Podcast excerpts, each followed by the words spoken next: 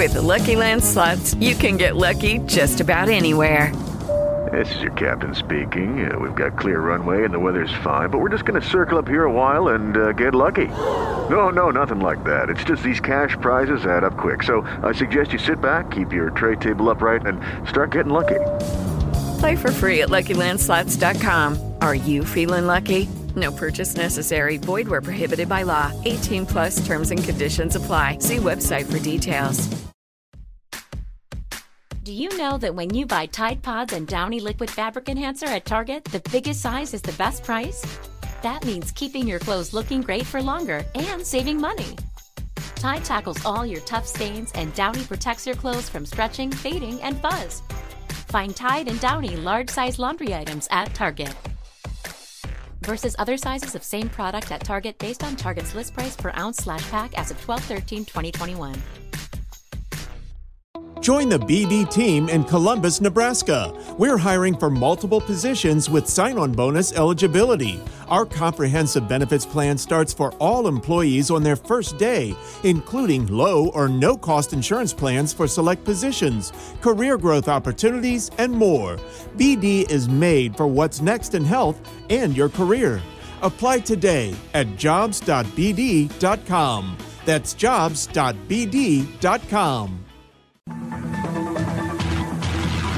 But the teachers are alive. They're not books. They are the very living essences of nature itself. What a strange person. Unbelievably powerful supercomputer that's running our reality, and we don't have a clue as to how to operate it.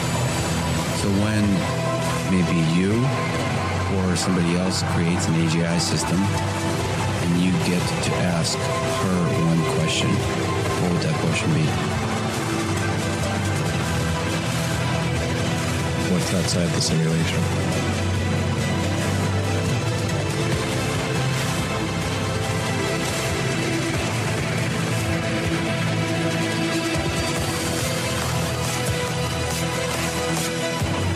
Say in your mind, say to yourself, am more than my physical body because I am more than physical matter. I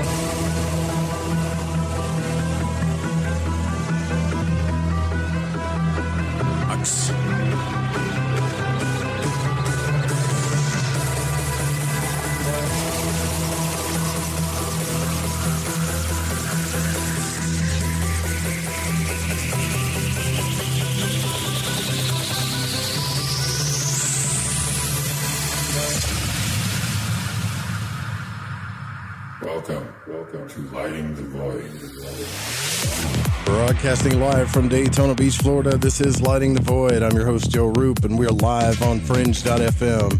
It's Tuesday night, June the 14th on into the 15th. Special guest and new Fringe FM family member Andre Mitty is here with us tonight. We're going to talk about some deep exploration into the world of the Psychonaut and Conscious Explorer, host of Ascension of the Chessman. First time on the show, we're definitely going to go into the void tonight. The call in number is 1 800 588 0335. And those phone lines are going to be open all night. We got the five line system so you can call in anytime you want. Got to keep the announcement going. Jess Rogie is going to be the new late, late host here on the Fringe FM starting June the 20th. We're trying to spread that all over social media. So if you guys can help us spread the news, spread it around, help us out. Jess has worked her ass off to get to this point, and uh, we're trying to get everything together for for her right now. Um, thank you guys for bearing with me last night, talking about the tarot and the Kabbalah and all that stuff. That was fun. I appreciate it. Thank you. And all the archives are up too. The only one that's not up is the uh, is uh, Jeff's show, which I'll be working on tonight before we go to sleep.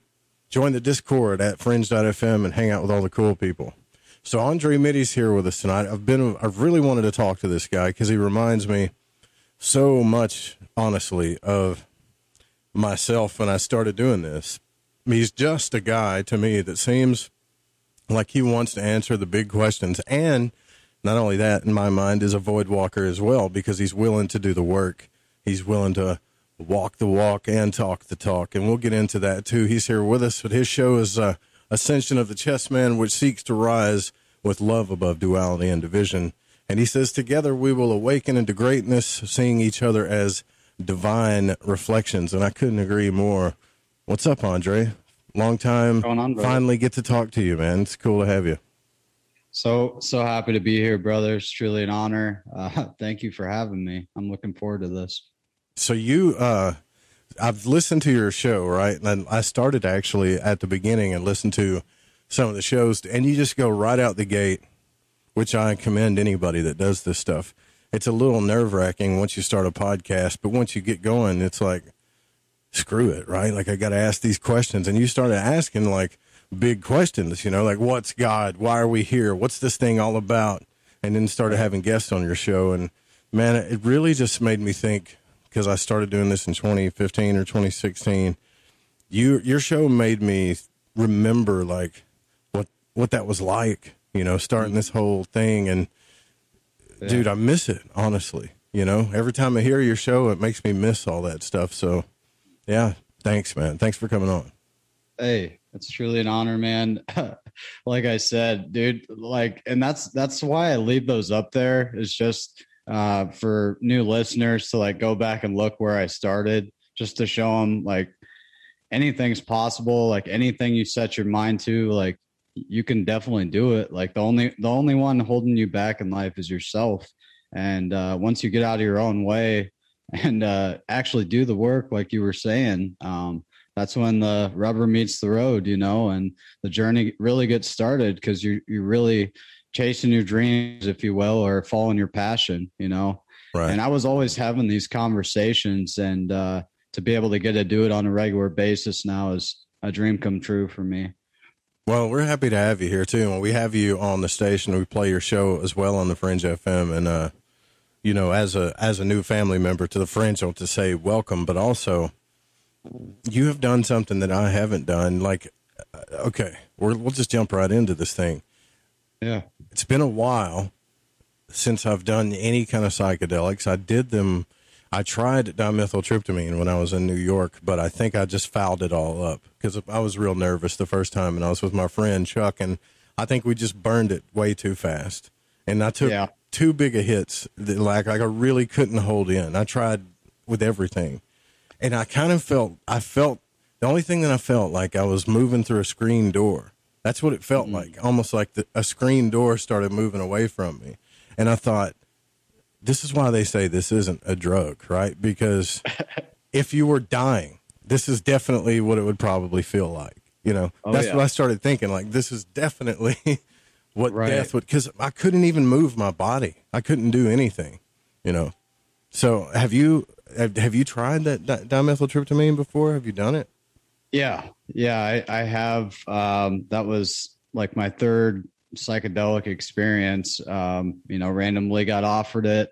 It just kind of fell in my lap, and uh, you know, my first time I didn't really break through. I mean, I seen some faces moving around in a Bob Marley poster I had in my room, and uh, it was like all these faces moving around within Bob Marley, and I was like, "Holy shit, that dude's powerful!" Yeah. But like, it wasn't like a huge major breakthrough. I think it was just like scratching the surface, if you will. Um, my my first experience was on LSD in high school.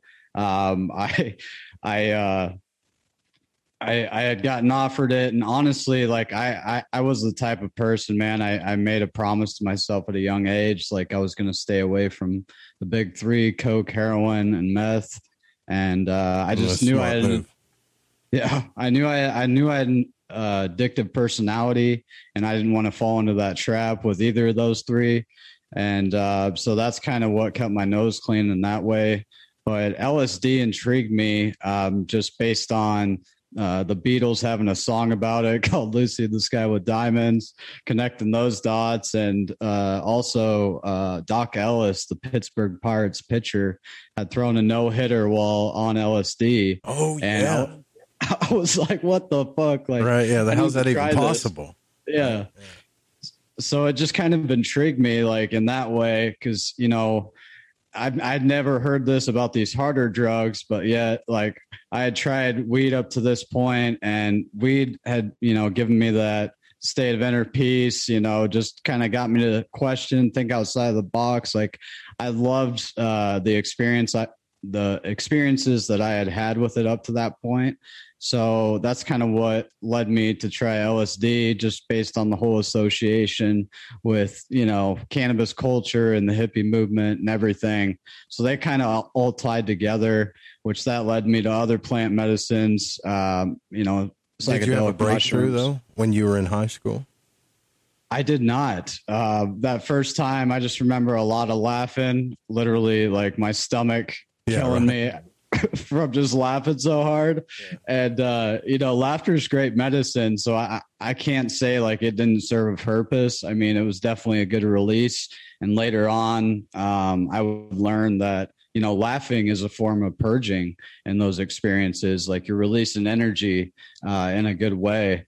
And, um, Yeah, so you that- can't that was- help but laugh, right? Like you, you can't help but just like laugh until it becomes Right, insane, right? everything. Yeah, literally. Yeah. And you know, I, I just remember uh, we were up pretty late that night, you know, thinking like, are we going to be like this forever? Like, uh, are we never going to be normal again? Like, Yeah. are we ever going to be able to go to sleep? Like, I had never felt like that before. So I didn't know what to expect. We didn't really know what we were doing. We were just kind of dipping our toes in and, um, you know, didn't really plan it out, didn't set any intentions, like didn't, didn't treat it like a spiritual retreat or anything like that. Was just kind of, you know, recreationally trying it that first time. And um, so the first time wasn't like a huge breakthrough on LSD. And then later on, oh, probably a year later, I would try mushrooms for the first time. And that was a eye opening experience as far as um, just like how not to use them. and, uh, uh, you know, we were sitting there watching um, these like psychedelic trip videos on YouTube that would make you trip if you were sober. You know what I mean? Right, like yeah. optical illusions and shit. And uh, two hours had gone by or so, you know, mouth just drooling, watching these trip videos, mouth and- breathing. Yeah, yeah. And I just I thought we were done tripping because it hits you in waves. So me and my buddy drove back uh, to where we were staying, like probably a 30, 40 minute drive. And it was one of the craziest drives of my life. And uh, I I learned that day, like, uh, yeah, don't think the mushrooms are done after two hours. Like, yeah, they're there's not done. definitely in those those times where you feel like all right it's over now and it keeps going and we didn't realize that until we were already on the road and it was crazy man a good friend of mine he was uh it was a bad thunderstorm that night and we were out on the back porch. It was just pitch black you know just like a scene out of a horror movie. And uh me and my buddy like we're just talking and it's it's a really dark setting already. And he's like telling me about his dad that committed suicide and you While know, you're on mushrooms, he's saying he's talking about this stuff. Oh no, yeah No. and i'm like god damn like this was a rough ex- mushroom experience. So after that experience man i was kind of um you know disinterested for a while or at least like taking a step back like all right like i've i've been there done that. Now let's let's wait to come back to them till the time is right type of feel. And i just stuck to cannabis and uh for a long time. And then um you know i was uh really seeking at this time um so after that lsd experience uh that first journey uh, I had my senior pictures the next morning. And like I said, I didn't realize, you know, we'd be up all night. So I didn't prepare like, oh shit, my pupils are going to be huge. the next Yeah. So you got like So- vampire black pupils in your, you know, your senior picture. Yeah, yeah. So, so, Yeah, so- this is, but this is what you know. I think a lot of people talk about, and they say, "Well, you know, like if you do psychedelics, it's not spiritual. You're just looking for a reason to do drugs and and whatever, right?" So people believe that, but with, uh, but I think thought, yeah. it's you were in high school, you were a kid, and most kids, right, do this stuff uh, for recreational purposes or just plain old Right. curiosity, you know. Uh, But you were talking about how you were seeking, so I would imagine at some point, you know, like it's usually around the age of 21 or, or somewhere around there, early 20s when you start kind of asking big questions, you know. Did, Yeah, what- did that happen for you?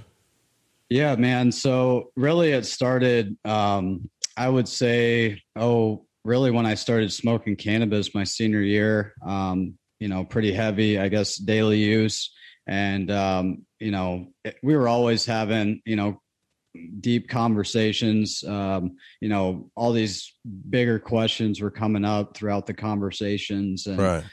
uh, we were uh, we uh, watched this documentary called "The Union: The Business Behind Getting High." Came out in like 2007, I think 2008. Um, I saw it in 2010, and uh, that's what really woke me up to um, just realizing that okay, like now it makes more sense, like why the world is the way it is. Like there is private interest, like keeping like world changing, society changing solutions, you know, a secret or, you know, just completely keeping it the way it is to keep their pockets big, you know, like just petty shit that continues. And uh, so that documentary just kind of woke me up to um, realizing the potential that hemp had as an industrial product. I'm, I mean, I'm talking concrete to make houses, insulation, um, fuel to run cars. Um, uh, Henry Ford had a uh, a model made made with hemp plastics combined with um, flax and other other uh, plant based uh, alternatives to pla- you know petroleum based plastics, which the the Rockefellers you know had um, made into this power monopoly at the time, Mhm. and uh, you know just realizing all this like the popular mechanics uh, magazine article about hemp would be the new billion dollar crop just before it was made illegal along with marijuana and all the racist ties um, you know prohibition had to make that happen based on all the propaganda that was put out um, so, So, you're that's what so that was your first experience of like the big conspiracy, right? The big oh yeah, Yeah. this is all about money and power and bullshit. Yeah. So Yeah. I mean, I that that makes you start asking some big questions too, right? It gets a little scary when you start waking up to that. you know? yeah, dude. I was like, wait a minute. So, like, this is like the most useful plant known to man, and it's illegal. Like, uh, this should be grown everywhere. This should be utilized to its full potential everywhere.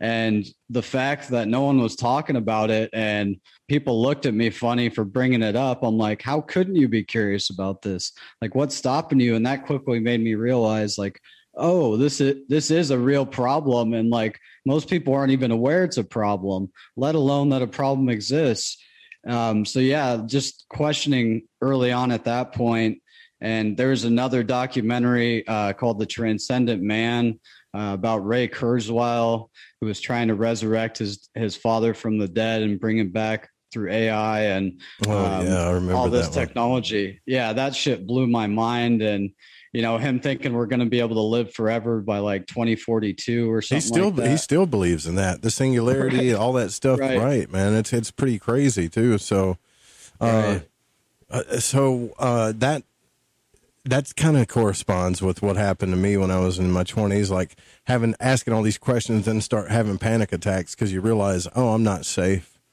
Like, Right. I can't depend on anybody. That's when you first. that's when you first realize you you're not safe, right? And you can't depend on the system or anybody else, too, right? You know. And I think that fear 100%. kind of leads us into a a bigger spiritual journey, right? So, uh, when did you have like your first spiritual like breakthrough experience, though? Yeah. So um, just to kind of lay some more foundation. Um, so I I was born and uh, baptized Lutheran, obviously without my choice. Like, you're not, as a baby, you can't freely choose. Like, I'm to become a Lutheran. Uh, please pour some water over my head. And, you know, now I'm, now I'm baptized. And uh, so that was, that was what I was raised in. And then we switched over to a evangelical church. And uh, it turns out um, they they essentially like had a voting committee on who were the members of their church so they could kick people out and let people in and that type of thing so we ended up leaving that church and my brother got in some trouble in his youth. And uh, so my parents sent us both to catholic school after going to public school before that. And uh, so from sixth grade to 12th grade when i graduated uh, i went to a catholic school with uniforms and you know priests as religion teachers and nuns as well. And um, yeah it was uh, a very sheltered um, you know kind of stuck in a bubble uh, way of growing up um, in the church I, w- I would say and um, so that's just as these questions were coming up, you know, as I was saying earlier with cannabis and, uh, you know, digging into the rabbit hole of the Catholic Church and all the massive pedophilia and, oh, yeah. um, you know, just finding out like, oh shit, like my, my teachers, like the leaders of my churches could potentially be just pedophiles getting shuffled around uh, without ever getting charged with the crime like a normal citizen like you and I would. So, so more you know? stuff of not feeling safe, right? Like, yeah, yeah, exactly, dude. Yeah. And so, um, at that point, like after I graduated high school and even before then, I was like, yeah, I just don't fit in with this. Like, I don't agree with like telling my deepest, darkest secrets to a man in a black and white cloak. And that's just you know, I've always wanted to do that. Right? Proclaiming, yeah, proclaiming to be a middleman to God. It's like, come on. but I've always wanted to do creepy. that. I think I'm going to do that sometime. Like go to one of the uh, because I've never done it. Like go to one of those Catholic booths and just tell them just the darkest stuff about me, just to see if yeah. I can get him to run out of there. You know, be a good YouTube video. Yeah, I just want to see what's it like. What are you like? who are you to absolve me of my sins or tell me what to do right but didn't don't right. lutherans be- believe that the only thing that absolves you of your sins is god right so that's kind of crazy that you went from lutheran to catholic like that right yeah so it, it was kind of crazy man like to put things in perspective too my my dad my dad was a Democrat uh, in a majorly Republican community. Uh, my, my mom was a uh, Republican, so they grew up from totally different backgrounds. She grew up on a farm. He grew up in the city. Um, so they were just two different people. Um, they ended up getting divorced. Of course, um, they did. Yeah, but, you know that's how it goes. Uh, that was like six years ago, but you know, my my dad um, broke his neck um, in a diving accident when he was 15. So he's been in a wheelchair his whole life. Oh. So that's that's the kind of environment I was raised in too, like a dad in a wheelchair. You know, didn't didn't have the privileges a lot of kids had to, you know, do the things with their dad, but he did he did everything he could for me, and you that know, sucks, I'm thankful. Bro. That's cool though that he. Yeah, I mean, that he still was a good dad to you, like going through that though you know. Yeah, yeah. He's he's always been there for me and uh, always been supportive. So I'm thankful. Um, you know, uh, a lot of parents aren't like that in the sense of you know allowing their kids to be them and not trying to direct them.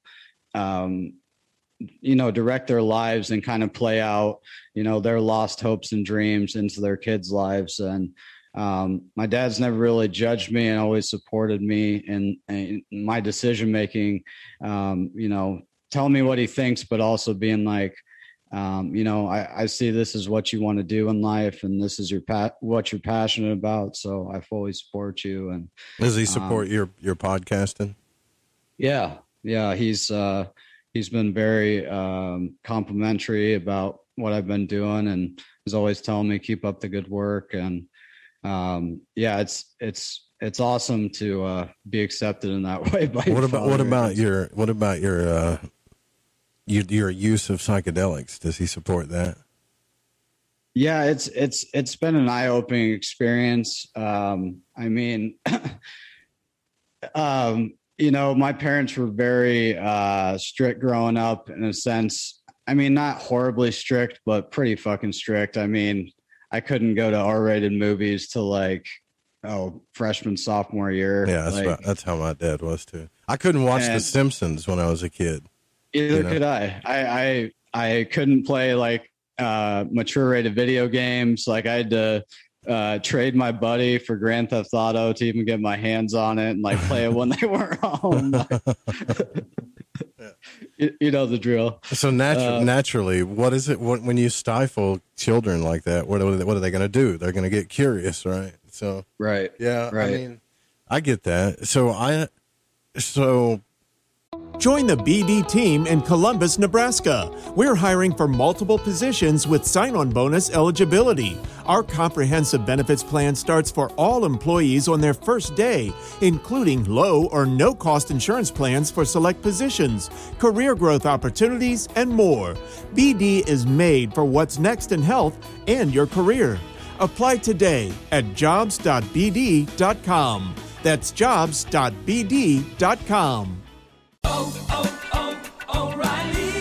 This is Claudia's O'Reilly Auto Parts story. I had just moved to a new city and barely even knew where the grocery store was yet.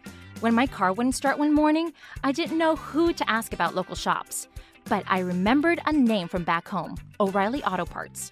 I called and they pointed me to a great mechanic just down the street. Now I feel a little more at home. Oh, oh, oh, O'Reilly Auto Parts. How old are you now? Right now, I just turned 30. You're uh, 30 May years old. Yep. and you've had a breakthrough experience, right? Yeah. Okay. Yeah. So sorry, I, I keep no, no, no, no. It's good. I, I want to get the foundation of this because this is what makes for the good story, right? Because we need to know how you grew up, dude. You grew up kind of like I did. My my dad was a Democrat too and a Republican town, right? Which is hard Yeah. because come election week, everybody's throwing rocks at your driveway or whatever. You know, like Right. that's kind of how it was too where I grew up. But um, my dad still believed in like what's called a, and he still does for some reason, a, a Southern Democrat, which doesn't really uh, exist anymore. You know, like Oh, Right. they're, they're they're not around. I didn't know there was a thing. yeah, like he still thinks that there's these old things called Southern Democrats that are for the working man, and I'm like, yeah, no, they're Oh God. they're gone, right? So if they're not putting solar panels up or trying to vaccinate you all the time, right? So one of the two. But um, yeah. So when we come back, dude, I want to hear about your your breakthrough experience, if we can. That would be cool, man. And uh, Love to get into it. we're here with Andre Mitty, host of Ascension of the Chessman. It also airs on Fringe.fm and with Alt Media United. Call in number for tonight is 1 800 588 0335. From Lutheran to Catholic to Psychonaut to host of Ascension of the Chessmen. We'll be right back.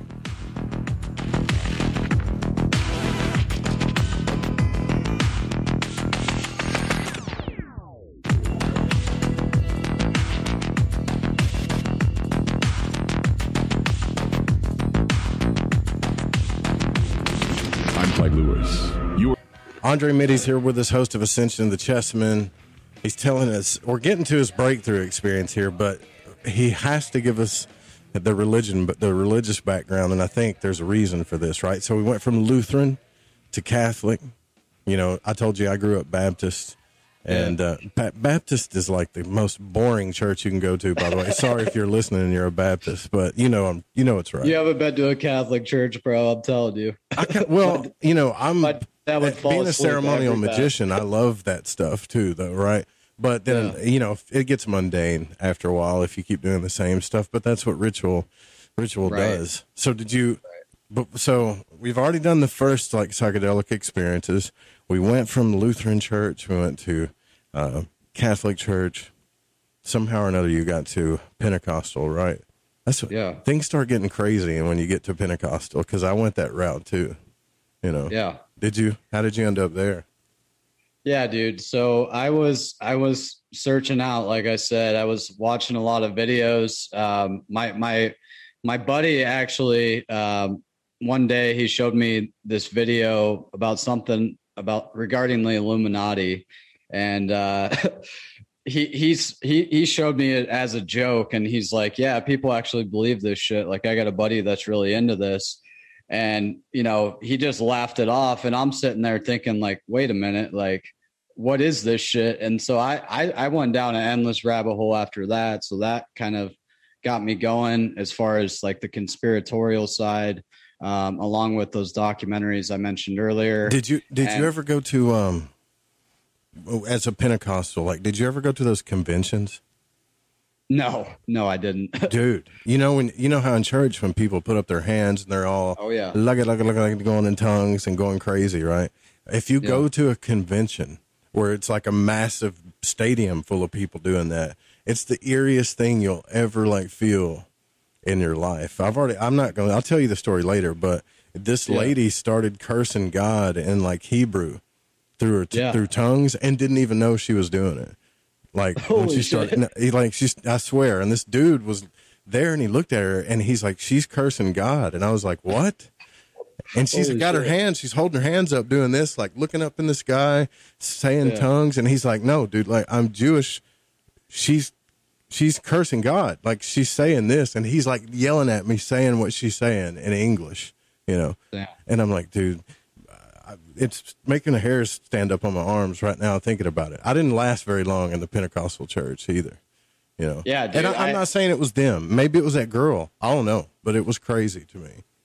so I, yeah I, I i saw people speaking in tongues as well so what what led me there um was um so i was i came to this conclusion that like um you know churches were corrupt and you know you see these mega churches and um, people that are just in it to get rich and you know doing fake healings and stuff like that you know just doing all this entertaining Yeah. side of it you know like a magic show Yeah. and I God was doesn't like, want yeah. you to suffer. He wants you to have a G5 airplane, just like I do. I've got two Yeah. of them. God loves me, you know. Yeah, and uh, you know, for those listening who can't relate, like I'm still working with a framework of like to have a spiritual connection or a spiritual outlet that is like in a church. Like Right. there is no other way. So like that's that was my mindset I had at the time, and um, so I was searching for a church and.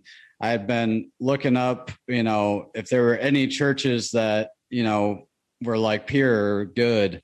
And Sure, so I had come to the conclusion like that would be like a house church, like someone that had a church out of their house, you know, it was very small and community oriented, like um, like a family, Right. and but also not a cult. So like, there's the trade up there. Like, can you avoid that? But uh, so I, I I searched house churches in my town in Lincoln, Nebraska, and the Potter's House Church came up. You know, not real or obviously it wasn't a house church, but I'm like, well, I read the pastor's story and we had a lot of commonalities. Um, so that intrigued me. And How met long ago him. was this? Uh, this was in 2012. Okay. Oh, nice year. Okay. Yeah. All right. And uh, so I was I was really into um, the the Book of Revelation at that time. You know, taking it very literally, thinking it was lining up with the Mayan prophecies and the end of the world. Um, December twenty first, twenty twelve, that came and went, and so I had a lot of fear, um, like within my um, conscience at this time. You know, just kind of that was like the overlying theme in my life and the decisions I was making and everything like that. So that that drew me into this Pentecostal church that happened to be the Potter's House, um, and I, you know, became really close with my pastor. Um, he was telling me about how he became a pastor in the first place, and it was through this uh, LSD experience. Really? Um, yeah, he was he was at a very rough period in his life, like living in a trap house in Michigan. And I just remember this key element of the story. Um, he said there was all this commotion, and there was this this chessboard on the table. He had been playing chess earlier, and it flew off the table, landed directly on the floor with one piece still standing on it, and it was a white king. So he saw that as like a divine revelation or like a divine intervention in his life of like was he on okay. LSD when the chessboard flew off the table? Yeah. Oh my God! All right. Yeah. Okay. Yeah. So uh, that that uh, really opened my eyes. I'm like, okay, like I had that first LSD experience I told you about, but I'm like, maybe there's something more here I didn't discover that first time. I need to go back to it. And uh, so that really intrigued me. And you know, we were having private Bible studies. I was going to church every week, helping out a lot And those Bible studies, I was asking him about the giants in the Bible and, you know, all these questions that I couldn't ask in Catholic school without getting ridiculed. So Yeah. that, that, that kind of kept me um, going too was just the camaraderie we had. Like I said, we had a lot of commonalities. And um, so I, I uh, had gotten the opportunity after about a year of going to the church uh, to uh, partake in LSD again with some buddies, and uh, it just kind of fell in my lap. And you know, I I was resistant at first, but my buddies reassured me it's all going to be fine. Like, you're We're not going to go to time." hell, Andre. It's okay. Right, Yeah. right. exactly like talking to me that way and uh, i was like all right all right you're right and uh i i am so thankful that i followed through with it and uh my my life changed ever since man. Um that really opened me up um to just the belief the realization the direct experience that we're all one like we're all of one source we're all of one energy like we're all just you know um split up um, pieces uh, magnified out of what whatever you would want to call God or uh, source, creator, whatever that means to you. You, did Um, you know, witness that during your trip, or did you feel it, or what? yeah, yeah, I, I felt that throughout my whole being. It was like a fucking Kundalini awakening almost, man. Um, you know, I, I wonder if that was. Um, to me, it sure felt like it. I would call it a spiritual awakening um, without saying my chakras were all blown wide open. Um, it- so there was that. Um, there was that uh, insight that came through. Um, looking up at the sky, the whole sky was a geometrical grid. Oh, wow. Like the flower of life pattern was um, like a whole grid in the skyline. Um, it was like an invisible grid. It, it was crazy, dude. Every, you know I- what? There, there is an actual theory too that un, that that flower of life pattern, and it goes back to Pythagoras, is pretty much behind everything that we see. It's behind Right. everything. You, you Right. might have, and that's so crazy when people go on psychedelic experiences, they see geometry. Right. They see geometry, and what is geometry? And the mysteries and um, Freemasonry, even all the way back to Pythagoras, is the great geometer, the grand architect of the universe. And so when people do acid or they do DMT or something like that, and they see the Right. geometry, it, maybe the mysteries aren't so far off. You know. Hundred percent. And uh, now that you mentioned that, I, I want to bring this up so I don't forget it. Um, uh, I was just talking to Chris Bennett on my show recently, and he mentioned it, mentioned in his book, something that I had been thinking about myself, and I was wondering if anyone ever had the same thoughts I had on the subject. But you know, in the whole Masonic tale of Hiram Abiff, um, and this he had the sprig of acacia on the head of his tombstone. Um, sprig of, or, or the acacia bush is very high in DMT, and uh, I I always thought that was uh, kind of crazy. He put that on the head of his tombstone, like literally over his third eye, where uh, DMT is said to be produced Yeah. and uh, I thought that was a crazy connection. And so uh, Chris Bennett also made that connection in his book, Liber 420. Well, listen, Um, both of you guys, I've never talked to Chris Bennett, but both you guys should read uh, Manly P. Hall's Occult Anatomy of Man, right? Because he talks about all that stuff, all of our myths and religions, like the Bible itself. Because you were talking about uh, how you interpreted Revelations as literal, which is Yeah. a lot of where our fear comes from, is the revelations, the end times, and stuff.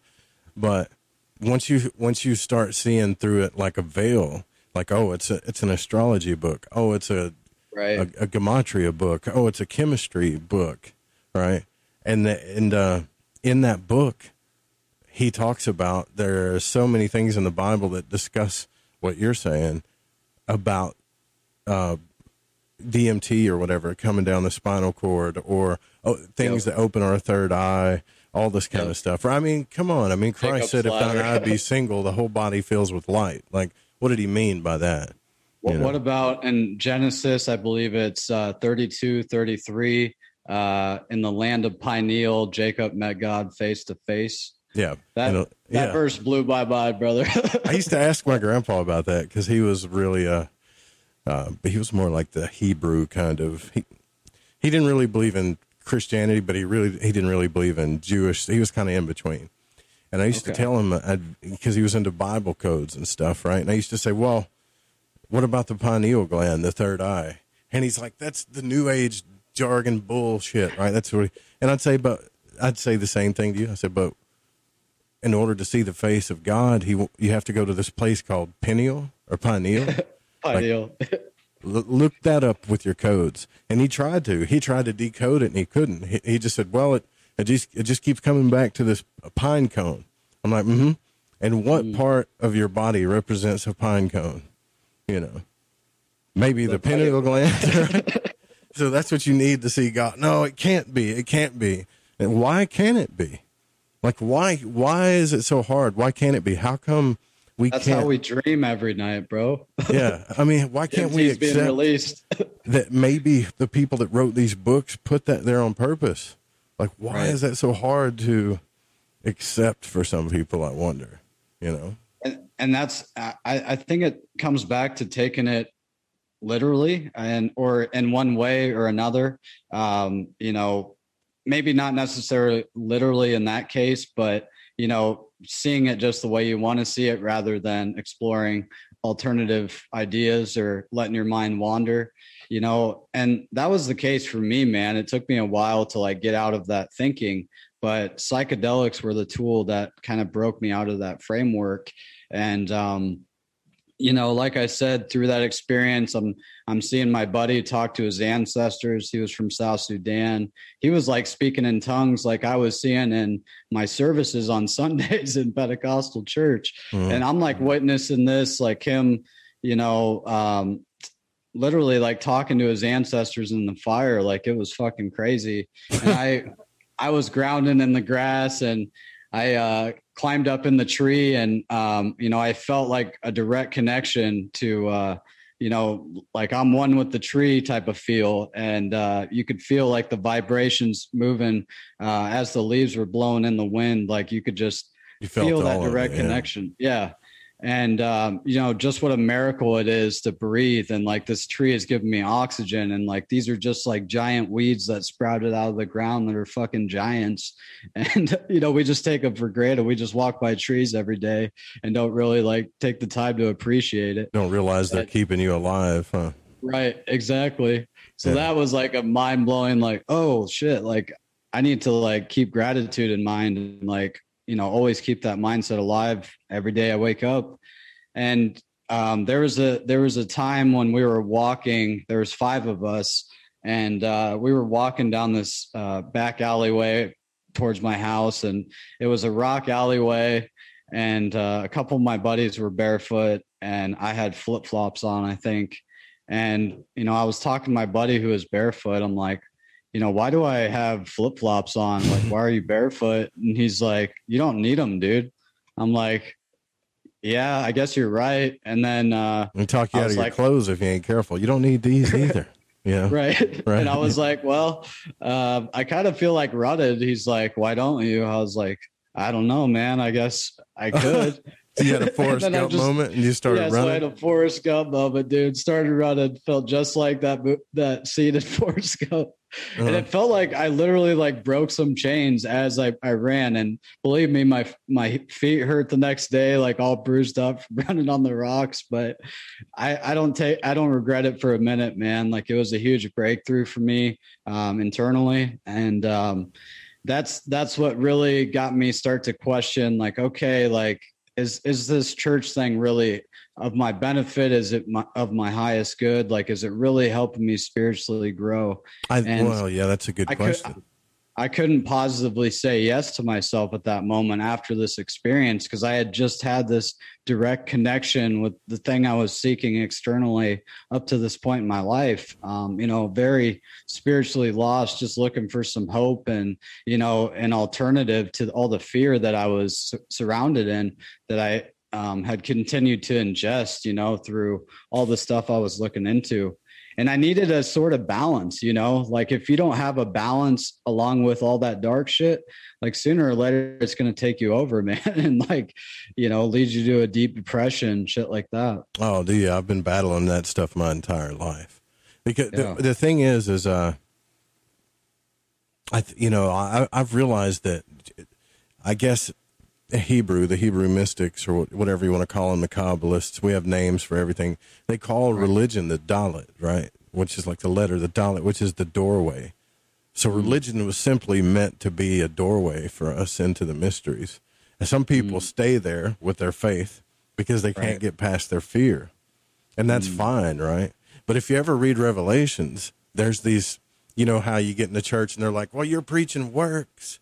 We're saved from works and all this other stuff. And it's like, well, if you read Revelations, there's a couple of things that Christ is saying in there. Like, okay, for the people that don't know, I'm going to save you, right? You can use my name, whatever. But for the people that do know, like you do know the wisdom, I'm going to hold you accountable. Right. And I started reading that, and that scared the hell out of me because I thought, Oh, yeah. man, as a truth seeker, like if you start learning some deeper knowledge, you become more responsible Oh yeah. according to the book of Revelations, right? You can't just oh, run back to church and say, well, I, Jesus this and Jesus that, right? You can't. I mean, you can always do that, right? I felt that too, man. I But- feel exactly what you're saying. But it, every time you make a breakthrough, is there's always that urge to run back and say, Jesus, help. I screwed mm. up. I shouldn't have done this. Know, but once I got to that point where I, I don't know, man, it's like this voice that tells you, like, what are you talking about? I've been helping you the whole time. Keep going. You know, mm. it's like, oh, well, I don't have to go back to church. I can if I want. Right. You have, you always have your faith. Right. See, I think religion has a good purpose. I don't think it's, I think there's a lot of corrupt people in there for sure. And, and that's what we learned. Like you were talking about your story, you know, mm-hmm. like your parents, you trust your parents and it's a scary life, right? Because then you, your parents take you to this church, they take you to school and they take you to church. Then you learn you can't trust the school. And then you get older and you learn you can't trust the people in the church. And then you get older and you realize your parents are just as full of shit as you are. right. And then you look, and then you start looking into all the systems and governments and everything else. You can't trust them either. So I think, I honestly think all of the truth seekers out there are people that deal with fear through trying to understand what's true. You know, mm-hmm. right? Where the other people just are dealing with fear based on an illusion they're not willing to give up. I completely agree with that statement. You know what I mean? Like I'm not I'm. I'm not saying faith is a lie. But faith in what exactly? I think you got to have faith in yourself first and Exactly. foremost. yeah, the great I am, who, which by the way, was witnessed through a burning bush of acacia and through the place called Pineal and all this other places that you're exploring, right? So you're you're what you're doing now back in the day would be considered bad, brother. Oh yeah. Bad, bad. You know that, right? Oh yeah. that that's that's what I've I've you know discovered in all the books I've read and all the great documentaries I've watched along this journey, man, is like, you know, we were the original people that would have been, you know, burned for everyone to see or put put in a chopping block. Like, you know, we were the uh uh heretics. Oh know? yeah, most definitely. Yeah, I would have been strung it- up a few times. I can tell you yeah that. and whether whether that came up in a past life or whatever i don't know what you feel on in, in- reincarnation but um that's another rabbit hole of its own you know um where that goes but Have you had uh, past life experiences through your psychedelic um, experiences? Have you felt Oh, any yeah. of that? oh yeah Really? so um i wanted to say so that that LSD experience was a major breakthrough for me and really got me started to realize and wow like um, psychedelics um, you know at first it was psychedelics could change the world and i still believe that um, to a certain extent um, I, I i think you know it's important um, how how we guide people into this like uh, it is uncharted territory and uh, you know, I think set and setting is very important, and uh, the intention you're going into it with, all all that stuff plays a role. Um, so, you know, we got to keep that in mind as um, we go forward. But I do see us living in like a psychedelic renaissance right now, and that's oh. what that's another thing that gives me hope as far as uh, the accessibility to these things that were have been taboo for so long and uh, you know cannabis was the first uh, brick laid in that sense i would add because i think you know cannabis uh, legalization has led to you know mushrooms being legalized. And you know you, you already see ketamine therapy out there but um, ayahuasca is being talked about more and more.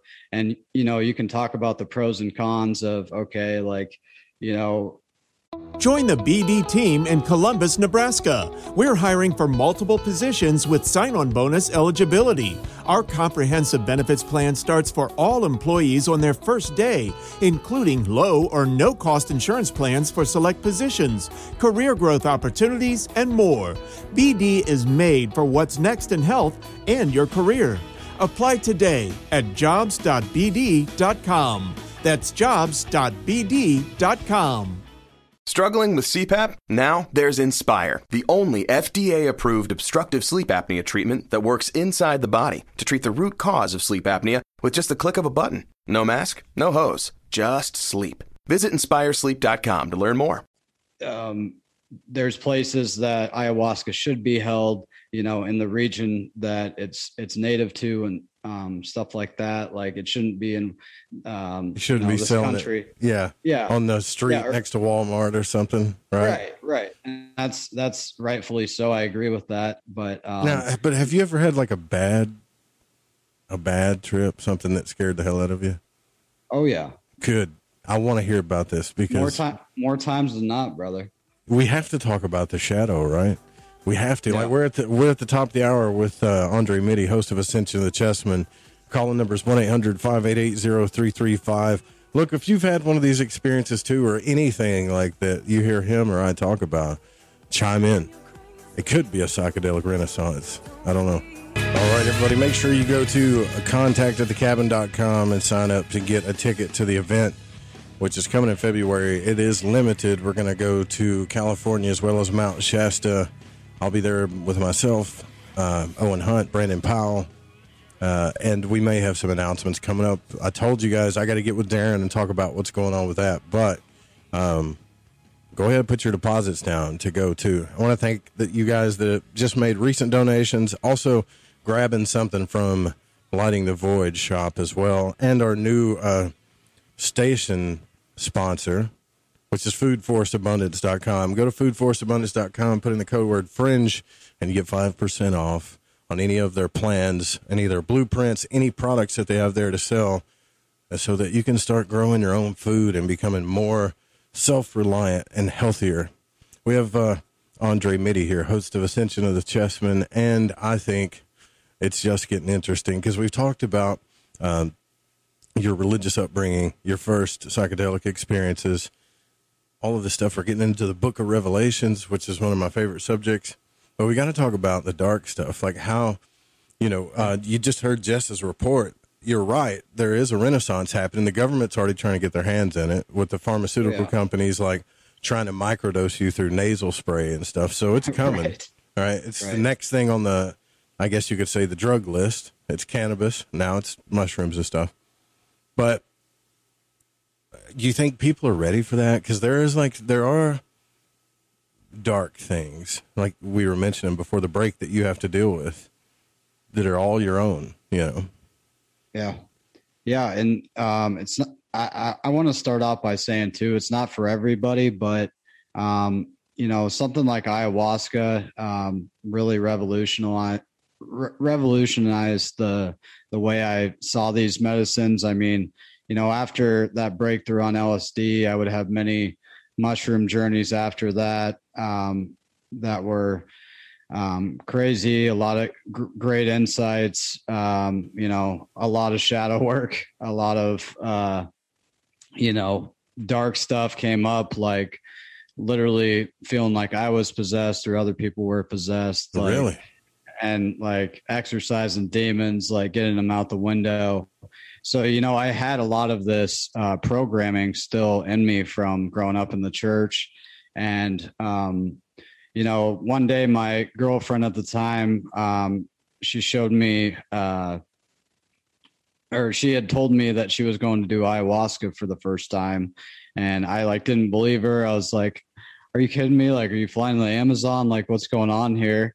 And uh, she found this place in Orlando, Florida, uh, called Soul Quest. And so she went down there before me, and um, she, uh, you know, came back uh, completely different person. Um, you Is know, that, is that when she broke up with you? After she got Yeah. back from this thing, right? Uh, yeah, I mean, uh, we we were already on on the brink of breaking up before she even went. Um, you know, she was um, struggling with alcohol and uh, prescription drugs at the time, Okay. and uh, so you know, she was trying to get off of those. She had heard you know many positive stories about people getting off pharmaceuticals and you know al- being alcoholics. Um, you know, just uh, healing their inner child, stuff like that. You know, just a lot of um, crazy healing stories. And, um, you know, it, it was, I, I don't mean to say like it happened overnight, but there was just something different about her. Like her energy was different. She was talking differently. Um, and, you know, it would be a process of integrating that experience that would continue on.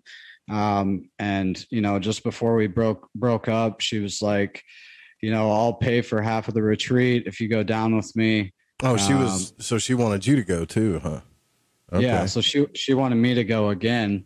Um, so she was going for the second time, and it was my first time. And uh, you know, it was it was a crazy, eye opening experience, man.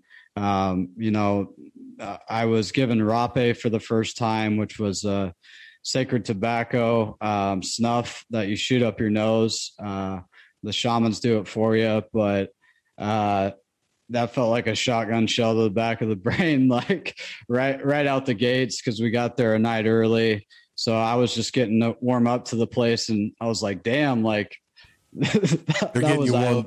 Yeah, they're getting you warmed up right now, huh? Yeah. Yeah, I got yeah. you. And it wasn't psychedelic, but um, it like tobacco is definitely a plant medicine too, and I think that's something that's kind of been lost in our culture more so, or um, just colonialization, I guess you could say, of just you know uh, abusing tobacco more than you know treating it like a medicine in indigenous cultures and such. Um, so, anyways, get, getting into the journey parts, um, you know, at first, man, like um, I was just looking around at everybody, and because there's a lot of people there, there was like 65 people, and uh, I, I see this guy like he's like uh, yelling out in all these languages. I literally think he's possessed. And I suddenly see all the volunteers rush rush towards him, and he's like kicking them and like forcefully trying not to let him touch him. Oh, he's flipping out, huh? Yeah. yeah. Okay. Like 10 feet from me. And, you know, my journey's just getting started. And, uh, you know, so I'm like freaked out. Like, what the fuck? Like, am, am I in hell right now? Like, am, uh, Did you just drop into Like, all the hell, like into demons? Right. Yeah. literally. Yeah, I got you. And so uh, during this whole experience, like the overlying um, duality of it was for a while, man, I was the devil. Like I, I was that um, identity we've created or that uh, idea of what the devil is. Like I was that. And, you know, I had horns and like everything. You and became then, Satan. literally. And then um, I was God later on, and I felt like I was in control of other people's journeys.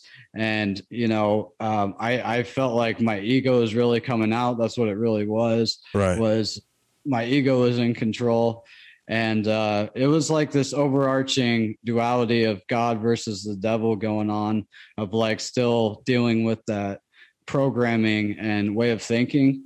Yeah. And then the second time I would go to drink ayahuasca, um, so I, I battled with this same duality, but it came in different archetypes. It was like uh, a father Abrahamic God versus Mother Earth, Mother Gaia, like this feminine goddess energy, Sophia, you know, uh, and it just came down to it was divine masculine and divine feminine but you know it was like this push and pull within me of like having to choose one like my parents are getting divorced or something like i gotta pick a side and then the other one's getting jealous because i'm picking a side Wow. Wow. So like so this journey was taking you on like polarities between everything. Between Yeah. dark good and evil, God, Satan, male, female. Like it was just jerking you back and forth between the poles, huh? yeah and I, I i feel like it's all within myself you know like that's all my own programming i'm working through. And y- you know you got to learn to navigate through the medicine as well and completely surrender. Because you know if you're stuck in the fear mode if you're stuck in trying to control the experience then you're going to have a really rough time. And i think the same can be said about life. Like if you don't surrender and that's where i think faith comes in man uh, just in the fact that surrendering to having faith in yourself that it's all going to work out for your best your highest good.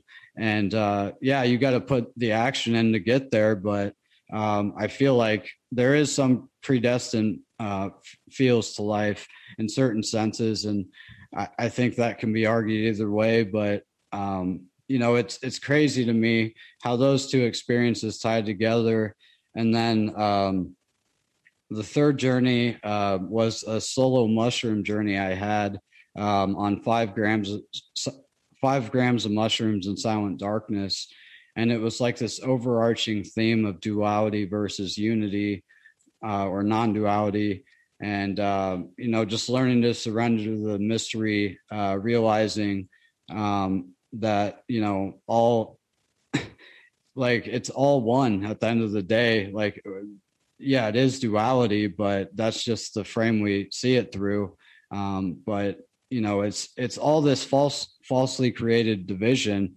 And you know, Terence McKenna always said to, um, you know, take that heroic dose of five grams in silent darkness. And I put a lot of intention into it. You know, I, I, you know, was very careful of what I listened to that week as far as you know what was in my subconscious mind in the Yeah. uh, recent past. You weren't listening And- to any uh, Danzig or Cannibal Corpse beforehand or anything, right? no. and uh, so it, it was like a seamless experience, man, from like sober to, um, you know, truly breaking through, um, fully surrendering. And, um, you know, it was like an Akashic record in my mind of like, it was like this library with all these books. And uh, there was a, a ladder. It was like a, it was like a circular shape and it was like a spindle ladder you could just like push around the room and you could climb yeah you could climb up uh the ladder and like go go to any book and it would like take you to a memory or um you know you could look up any answer to any question you had to ask so you know i'm just sitting there like uh having a, a conversation i guess with my higher self i would call it um of just like asking all these questions like Did you, know, take knowing- five grams? yeah Oh my uh, God, bro.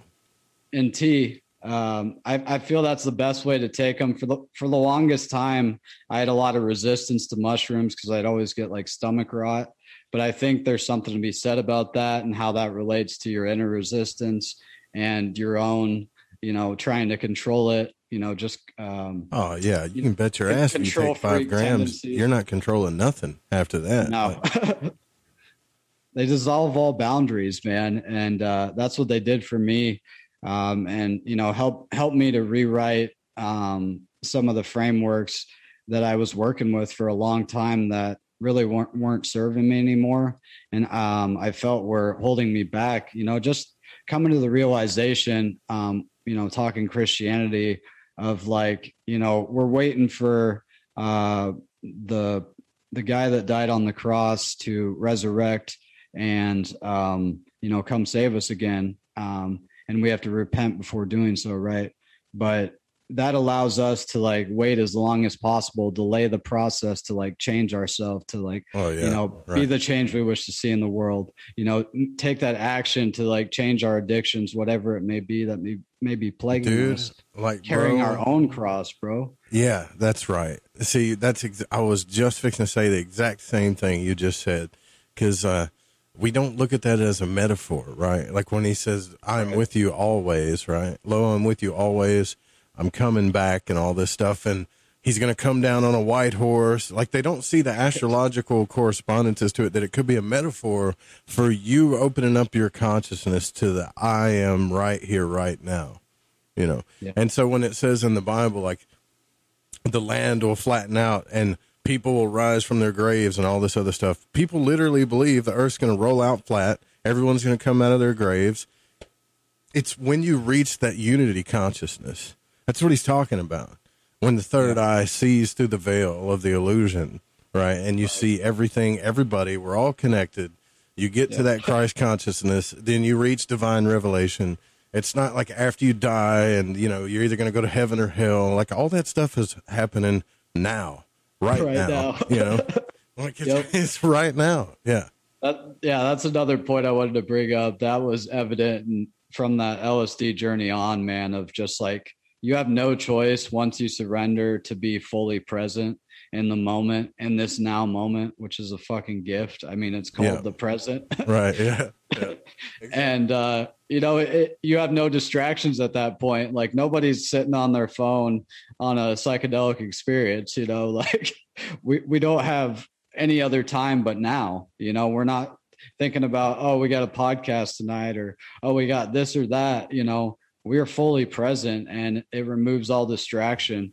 And it really allows you to tap in you know what all the all the people are pointing to and all these traditions you know they they all have different ways of saying it. And you know that's just the kind of um, conclusion i've came to is all religions are just you know many rivers to the same ocean. Yes, you know they're they're all Many telling are- the how same did they, story uh, in different ways Dr. Stelianos Tesla says it the same way you just did. He's but he says that they're all jewels on the same like necklace or something like they're all diamonds and pearls, right? So we look at religion like it's bad and corrupt. Well, everything's bad and corrupt because we got people in it, but the teachings that lead you to God, in my opinion, whether it's Catholicism, even Muslim teachings, Gnosticism, Christianity, Jewish, whatever, like it's all leading you to that oneness. It's all leading you to God, you know.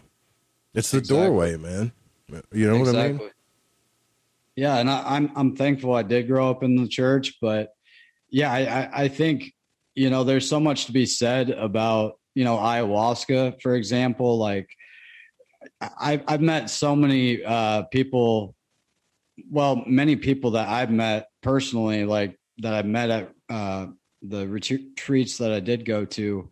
You know, they said they came there an atheist and they left believing in yes there's something bigger like there is a, this isn't all random and uh you That's know a- there is dude, more meaning here That's beautiful. Like yeah the church isn't the only way that you can find that, right? Like maybe I came to move to Florida for a a different reason than I thought. I didn't know there was a church down here 30 Yeah. miles from me that I could go to cuz now I want to do ayahuasca. You think I should go to that place, dude? Is it is it where you went?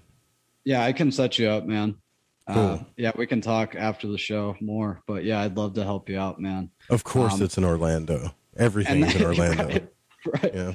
exactly there's a huge plant medicine community down there man i think it's continuing to grow and um, you know I, I think that's what it's about is just us you know breaking down these barriers of division and that's kind of what i put into my show was you know something that i witnessed firsthand through these experiences you know and people say that oh they they aren't real or you were just tripping out or whatever but you know, no one can take that away from you. That's something you always have to look back on in life. Like that is a direct experience you have whenever you're in the face of, you know, ridicule or, you know, people not believing you.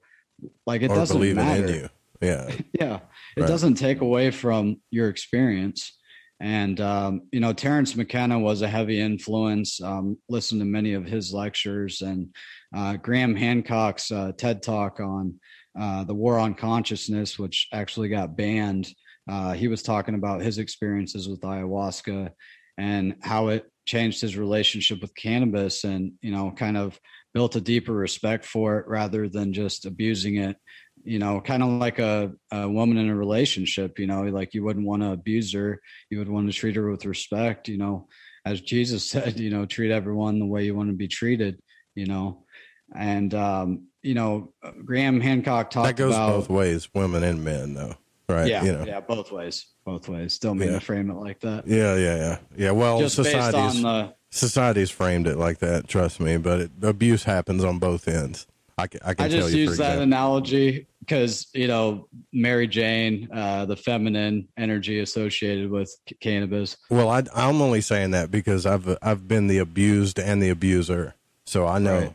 Like I've I've been on both sides of that coin. You know, like I've never beat up a girl or anything, but I've definitely called her a bitch. You know what I mean? Right. So that's still Yeah. abuse. You, you know, you know what I'm saying? Like, verbal abuse. is still- verbal yeah. abuse is verbal abuse. That's for sure. something. That's something ayahuasca taught me too, man. Um, you know, um, Graham Hancock talked about uh, the judgment hall of Osiris, uh, where our souls are weighed in the presence of God's. Um, Yeah, weighed against a God's feather. scales. Yeah. Yep. And um, you know that was that was really apparent too. Um, I felt like I was being buried alive as a pharaoh uh, in Egypt uh, throughout my experience. Uh, I felt like what it was like not to have legs, empathizing with my father's injury. Wow. Um, um, you know, just struggling with the indecisiveness because I was in resistance, um, just trusting my intuition to simply go sit by the fire because I was on the patio, like on this concrete pad, you know, but there is, I have like this concrete jungle ideology in my head of like, well, I'm not truly connected to the earth because I'm on this piece of rock on top of the soil. And, you know, uh, so it was this resistance just to sit closer to the fire. And the other side of me was like, well, you're already sitting by the fire.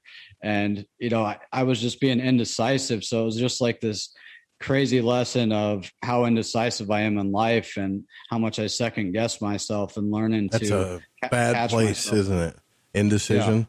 Yeah, Ro- Robert Monroe talked about that. Um, that he believes that indecision, and maybe you can tell me this with your ayahuasca experiences.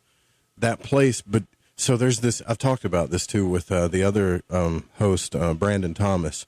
Like, there's that place where an energy wants something to change, and another energy doesn't want something to change. It's kind of like an mm. election, right?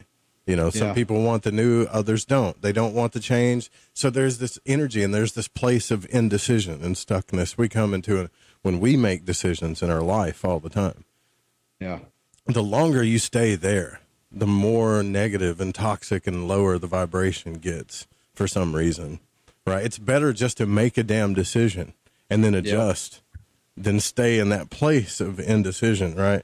But we've been taught by the outside world, the mirror world, to, that has judged us so much that every time we come to a decision, we've been taught that we, we're not good enough to make our own decisions.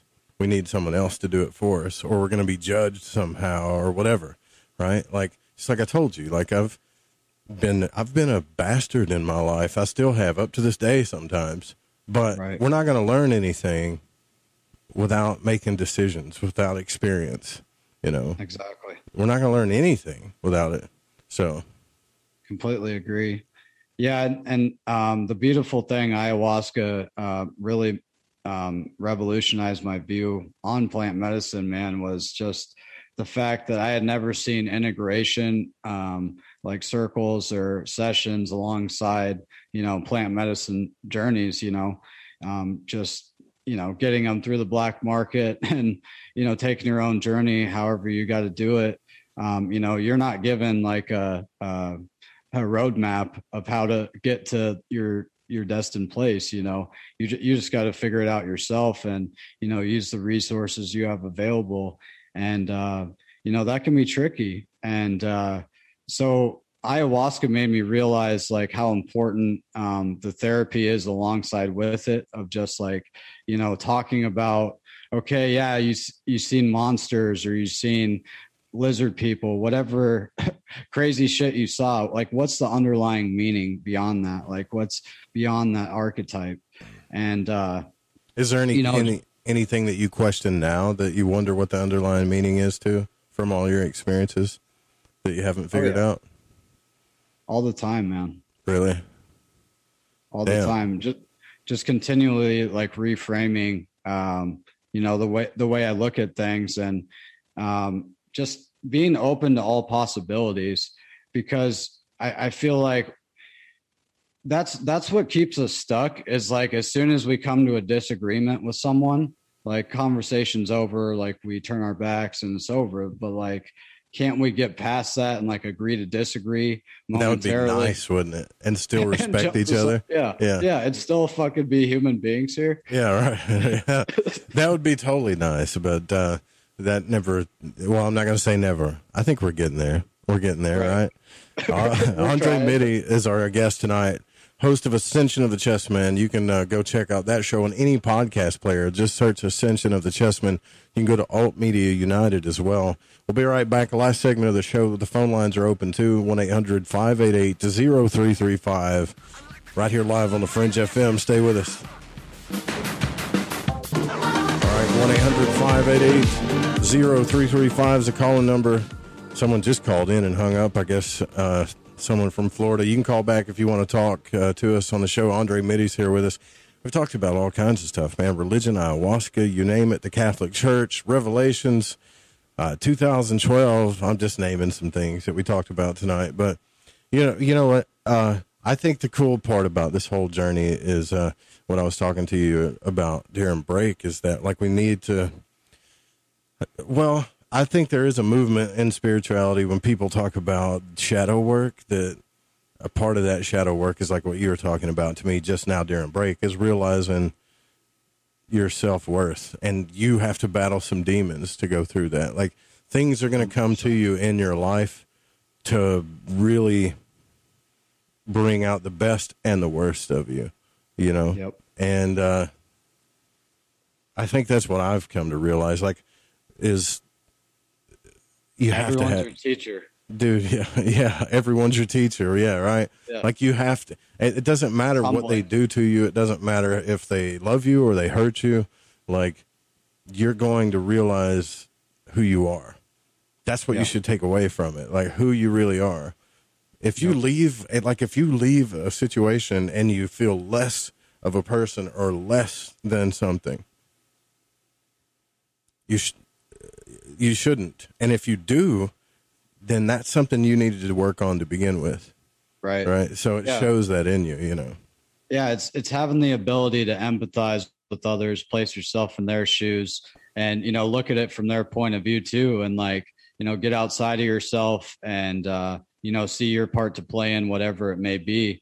Because oftentimes we get lost in pointing the finger at someone else and you know there's three pointing back at us every time we do that and like when we get triggered by others like it's a constant process of growth man is like not doing the same behavior or like reacting with the same fire they're spe- spewing out at you back because you know that's where our power comes from because like when we when we fire back i feel like we're just losing we're just it's like you know we're losing our loosh like we're giving our right energy dude it's away. draining as hell for real Yeah. i mean i just got out of a situation where it where it felt like someone was literally stabbing me and going look what you made me do look what you made me do right? Right.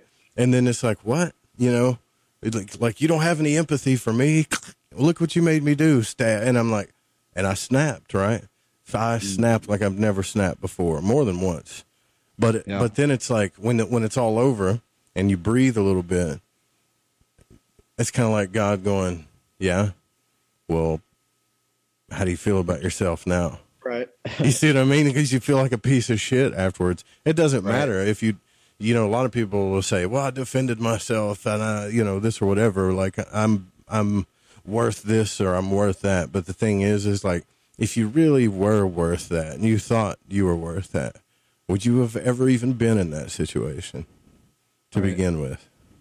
Yeah, and you know, it comes down to like codependency, and um, you know, it, I don't know how much you've discussed inner child work on your your show, but A lot. I think that's that's what's behind the shadow is the inner child. You know that that was built there to protect you at a young age and get you through very emotionally tough, you know, physically tough times um, on so many levels, man. And you know, it, every time we react in that same way from that original uh, trauma event, you know, it's it's like a programming that is just playing through in our lives until we uh, change it, you know, and start to, you know, catch it as it comes up, you know, waiting to respond versus instantly reacting. You know, we live in a uh, instant gratification culture where you know it's constant notifications on our phone like we we got to drive through a place to get our food faster like everything is like immediate you know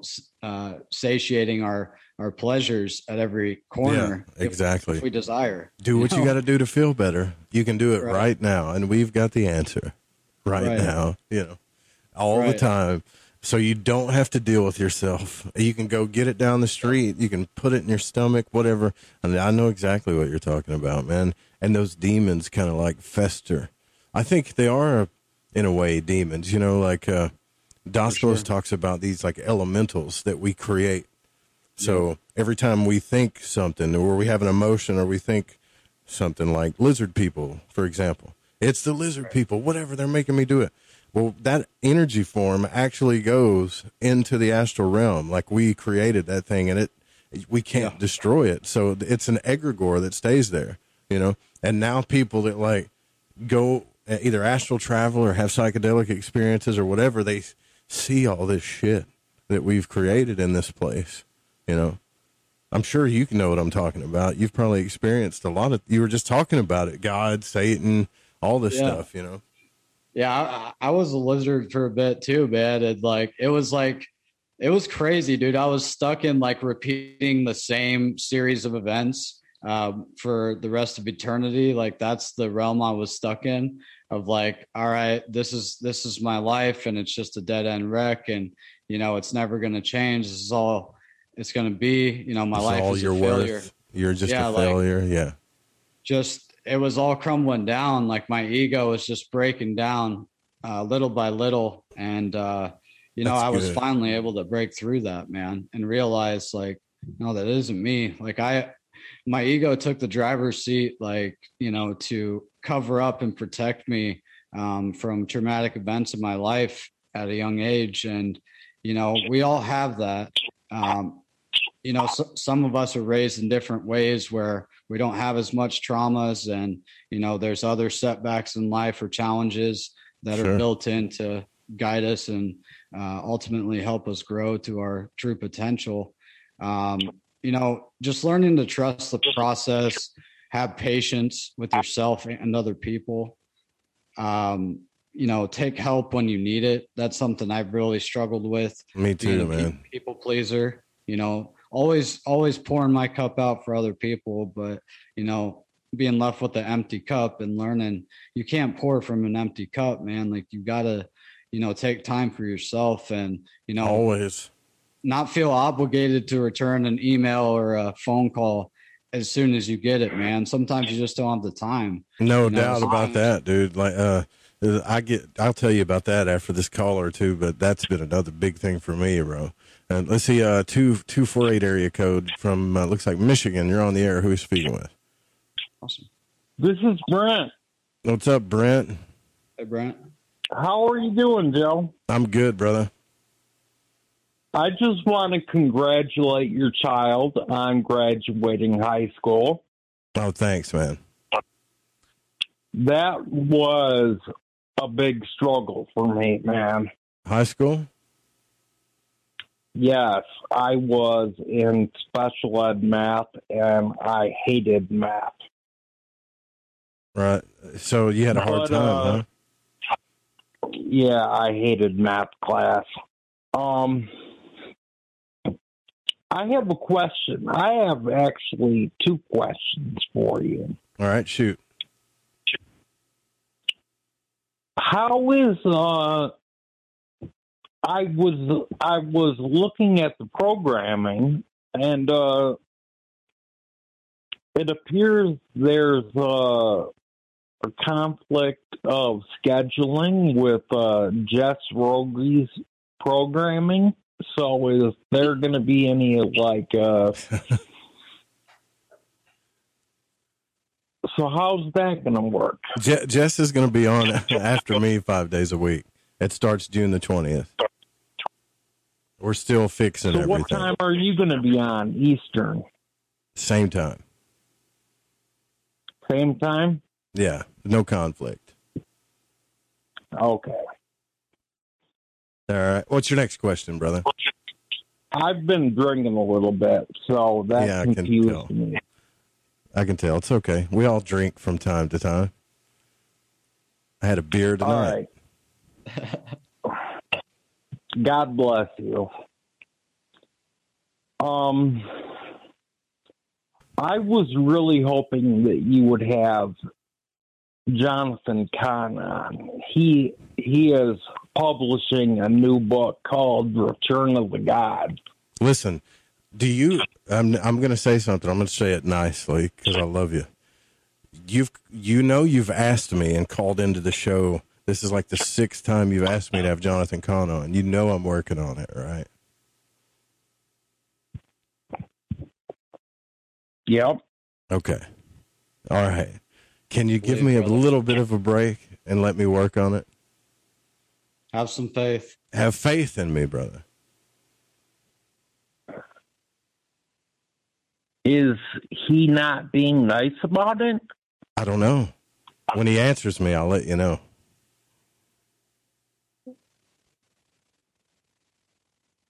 Hmm. Any, anything else? Do you need me to work on it? no, dude, I'll get him on the show, man. All right. Thanks for your call, brother. Don't don't drink yourself to into a stupor though. We love you. You know I love Drink you. some water. I gotta I gotta talk to my guest though. We only got ten minutes. Thanks, brother. He calls in like twice a week. He's like, "Get Jonathan Cahn on." I'm like, "Jesus Christ, I will, man." Like, you know, you you got to watch out for that stuff, dude. Demanding. Yeah, they're awful like demanding of me. You know. I love them, but forgive them, Father. They know not what they do. No, Brent Brent's cool, man. He he he's he's helped the show out a lot. It's just I think he forgets that he's asked that question a lot. Right. Well, I mean, Jonathan Oh, Cahn okay. talks about the end of the world, Yeah. and I think it's because we're talking about revelations. And dude, here's another thing when it comes to like shadow work. I have no idea why our society is fascinated so fascinated with our own doom, but we are. Right. Why are we f- so fascinated with our own doom? this is something I wanted to get into, and I think we saw a lot of this the last two years. You know, it, it stems from people's fear of death. You know, it's a, a naturally given or born into belief. Um, you know, whether that's programmed into us at a young age or not. Um, you know, I I, think we, we all struggle with that, um, and um, psychedelics um, allow you to have that. Um, that doom experience. well it's it's that hero's journey man it's Yeah. it's that you know um like in Shawshank Redemption he has to you know climb through a, a mile of shit to get Oh to yeah, that's a good heaven on the other side you know it's it's it's a very deep lesson man and it's it's it's uh embodied in every religion of that death and rebirth process you know rising from the ashes of your old self. And um you know it, it's very symbolic of like a ego death but uh, uh it feels like a literal death in the experience. Um so you you have to you know come to grips with the fact that you're going to die someday and you know your life up to that point um you know are you okay with how you lived it? Are you okay with the choices you made? Are you okay with how you treated people? I mean, all this is weighing on your conscience, and um, you know, you're you're really um, having to go through all that in the experience. And you know, I go to Sweat Lodge every week here locally. I'm blessed to be a part in that, and um, you know, that whole uh, experience and tradition is uh, symbolic of going back into your mother's womb and uh, being reborn again. Um, you know, um, so you can be purified and go back to that state of innocence.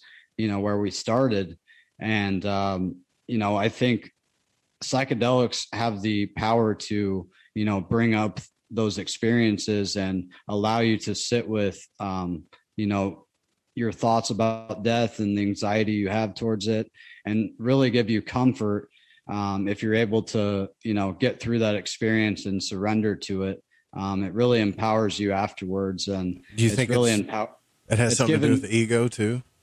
oh yeah because Completely. like th- that's what I think about, right? Like, and I know it's my ego, but if I think about death, it's it's not just well, how did I treat people? That's that's a given, right? We all want to know that, but it's also like when Joseph Daniel Rupe dies, nobody gives a shit, right? Like mm. Joseph Daniel Rupe, the individual, disappears. Maybe a few people will talk stories about the experiences they had with him. right But other than that, who gives a shit? Millions of people die all the time, right? And when you think about that as yourself, we all move around. It's it's a weird paradox, right? Because we're we're supposed to believe we're these creators of God, and we need to find our divine purpose. We have these big expectations of ourselves here on this Right. earth, you know, and Right. then we could walk across the street, get hit by a bus, and in two weeks we're forgotten. right well You know, you know i i think uh you know immortality can be found in your legacy and you know what you left here in the physical i mean you know you have a podcast man and that's never gonna be removed i now mean you know why I've done it. It's all for my ego. It's all for my ego. dude it's it's No, it's a it's beautiful thing you know i um an artist i like Ab-Soul he, he he talks about that a lot in his music of how he'll live on through his music you know and um i think you know art is a powerful um uh almost like timeless thing in that and um the way it can you know make people live on long after they're gone Brother, and uh you nailed it, man. This will. I tell everybody Look at the Bible. Look at the Bible. man. Exactly, man. I tell everybody, it's like, well, I'm thinking about doing a podcast. I'm thinking about doing a blog. I'm thinking about doing a YouTube channel. I'm thinking, thinking, thinking, thinking. I'm like, stop thinking and do it because you have something to offer the world. I don't care. There's something you have to offer the mm. world. And if you don't put it out there, we're not going to have it in our worldly archives to witness whatever it is, you know, whatever you went through. I mean, I know a person that has the world, written the world isn't complete without you. Exactly, man. I, and I know a person that has written things from the dark side point of view. Like you see all these uh, articles about narcissism and shit, right? Yeah. Well, I've re- read this article that no one really even knows. I don't even think they've posted it about how they know that they've done narcissistic things and they explain like the whole that whole side of what they went through to to become that thing, you know. And it was super eye opening to me. It wasn't just us pointing our finger going narcissist, right? Like it was a person saying, "Hey, I got to this way because Right. Uh, th- these things happened in my life," you know. And I'm and I was like, "Dude, put that crap on the internet. Like make a podcast about it. Like do it so it'll help some people, you know. Anything.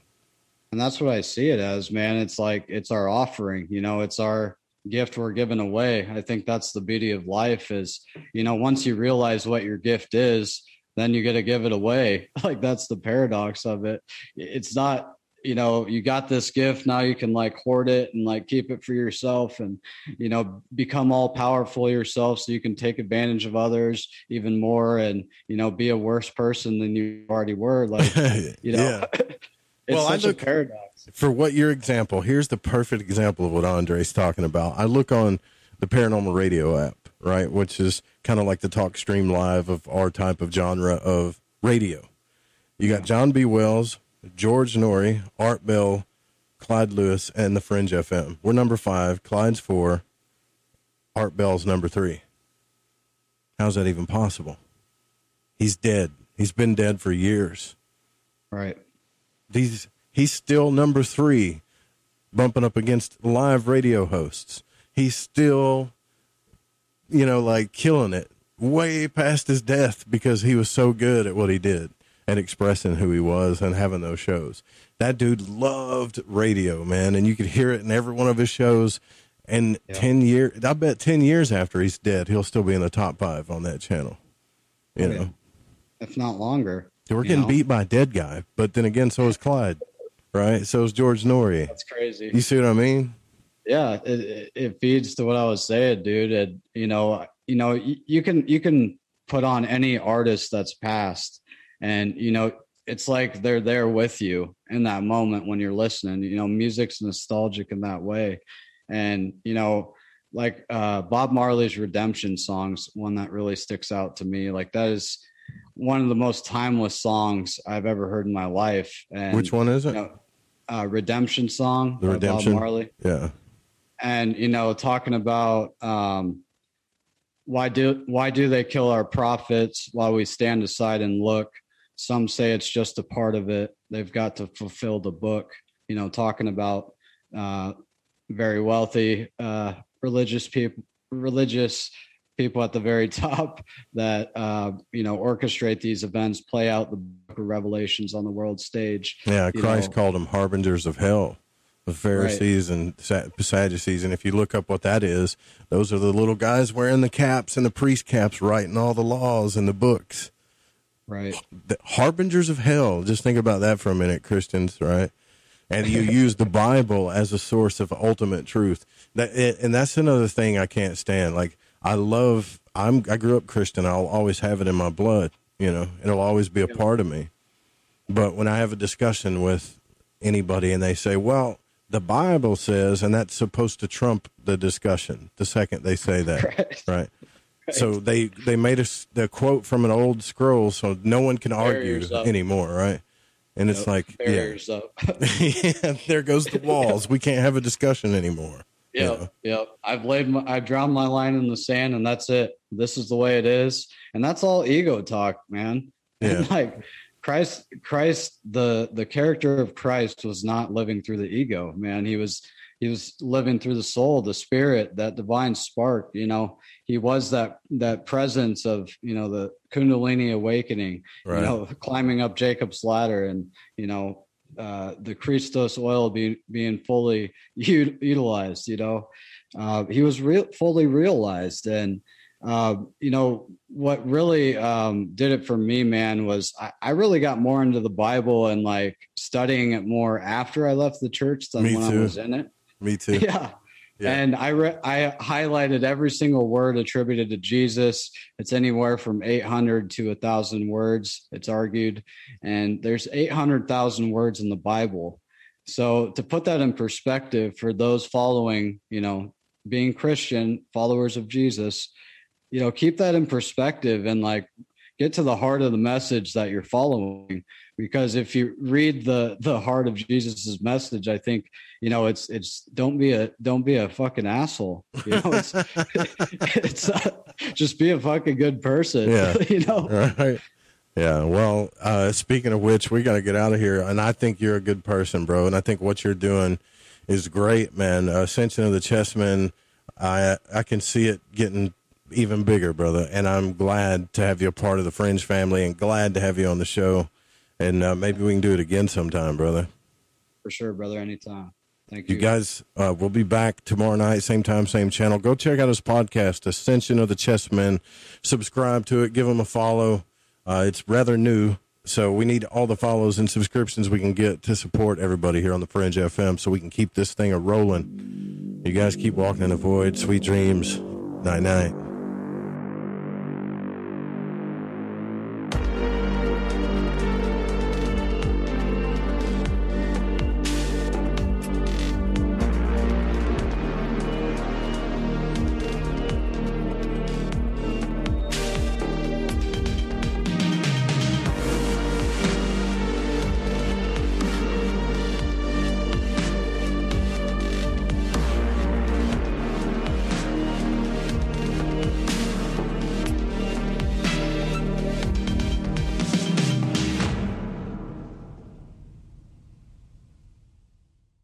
Ryan here, and I have a question for you. What do you do when you win? Like, are you a fist pumper? A woohooer, a hand clapper, a high fiver. I kind of like the high five, but if you want to hone in on those winning moves, check out Chumba Casino. At ChumbaCasino.com, choose from hundreds of social casino style games for your chance to redeem serious cash prizes. There are new game releases weekly, plus free daily bonuses. So don't wait. Start having the most fun ever at ChumbaCasino.com. No purchase necessary. Group. Void were prohibited by law. See terms and conditions. 18 plus.